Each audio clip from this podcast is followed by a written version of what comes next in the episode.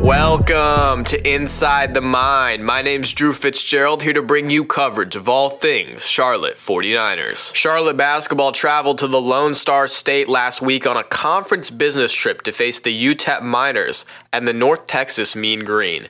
The 49ers entered El Paso off a three game losing streak including two back to back home games against FIU and FAU. These losses at home could primarily be blamed on a positive COVID diagnosis of Charlotte's star center, Aly Khalifa.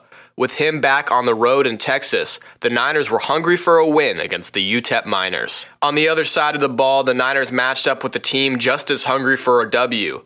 UTEP was also coming off a losing streak and sat at the bottom of the CUSA alongside the Niners. After tip off in the Don Haskins Center, the Niners got to work opening the game with a 9 2 run.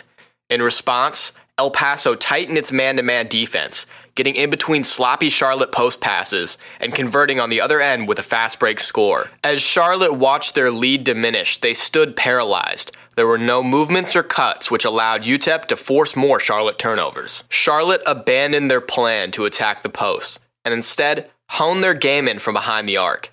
For most teams, this would not be possible, but we're talking about a team 47th in the country in field goal percentage. Also, the basketball gods were on their side tonight. Brice Williams started the madness with the three, followed by Patterson. Brice hit another one, and then Aldrich, and then Patterson again, the momentum within the building shifted as UTEP had no response to the barrage of threes the Niners were drilling. At the half, the Niners had shot 17 attempted threes out of the 19 field goals they had tried for. The kicker was that their strategy was working. They had hit eight of those shots, shooting 47% from behind the arc, and looked to continue that strategy in the second half. And so they did. After the half, they hit one, then another, then another.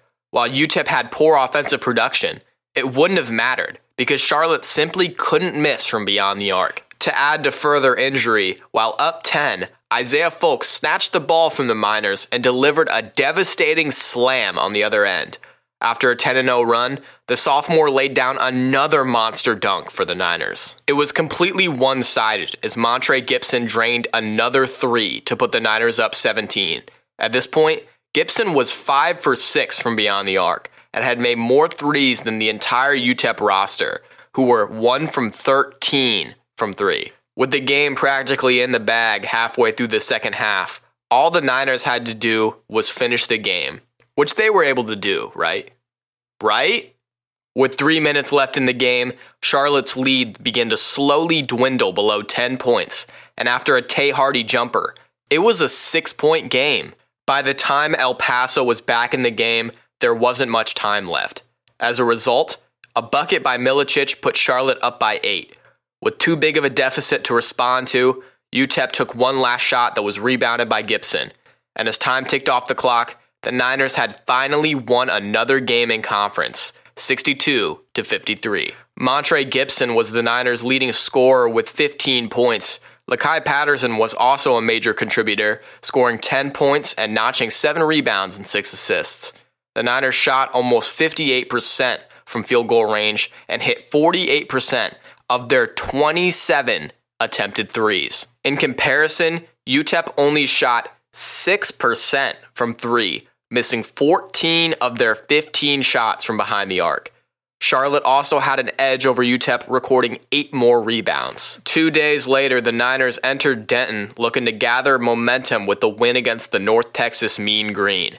Tackling UNT would be tough for the Niners. The Mean Green were second in the conference standings, only behind the number 25 ranked Florida Atlantic Owls. Either the Niners were having a bad night or they were not prepared for this task.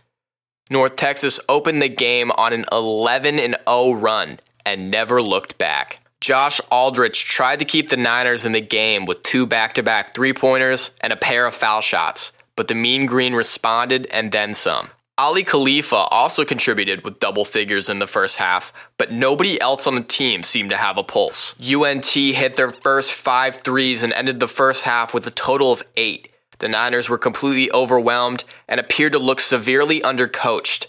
Instead of passing the ball around, the Niners would have 30 second unproductive possessions and then launch a wild shot. Nobody was cutting, no plays were being executed, and frankly, the team just looked like they gave up. At halftime, the Niners were down 40 to 25 in the Super Pit, and things only got worse in the second half. An offensive meltdown might be an understatement. The Niners had no ball movement and weren't creating shots, which were reflected in their post-game stats. The Niners finished the game with a measly 5 assists as a team. They shot 30% from field goal range, 28% from 3. The Niners were completely out rebounded by North Texas, who had 20 more rebounds as a team, 33 to Charlotte's 13. To top it off, the Niners didn't score a single point in the final four minutes of the game. Additionally, two of Charlotte's prized offensive weapons, Brice Williams and Igor Milicic, went a combined 0 from 7 from the field. Fans were furious at the outcome of this game on social media, questioning the poor offense, lack of play calls, and perplexing player rotation. It's clear, at least from the perspective of fans, that Sanchez is in the hot seat. In an interview on ESPN Charlotte 7:30 The Game's afternoon rush segment, Sanchez mentioned that one of the key factors why Charlotte lost to the Mean Green was their rough start by saying, and I quote, there was a little bit of a hangover from one team to the other, end quote, noting that one day prep for North Texas was less than they received for UTEP and translated to their poor play. It's a really strange response coming from Sanchez. The whole season, the team has operated on the schedule. Even in the Myrtle Beach tournament, the Niners had far less preparation and executed on a higher level. The hangover that they suffered doesn't all explain the lack of ball movement and mainly the lack of urgency to win from the team. This Thursday, Charlotte will host Western Kentucky, a team that they narrowly managed to overcome in late January.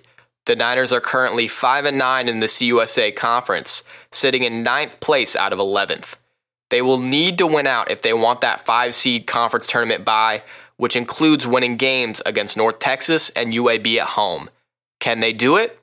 I don't know. This game tomorrow will tell us a lot about the Niners' postseason plans. In other Charlotte sports news, it is reported by the Charlotte Business Journal that the program is making good progress on their $100 million fundraising campaign for athletic facility upgrades. 80% of the cost involves new upgrades to Jerry Richardson Stadium, and the arrival of Biff Poggi has obviously helped spur project momentum. It's estimated that when Charlotte raises the funds, the stadium upgrade should be completed over the span of two years. One project that will be moving forward is the Bob Daughtridge Softball Clubhouse, which is planned to be open by spring 2024.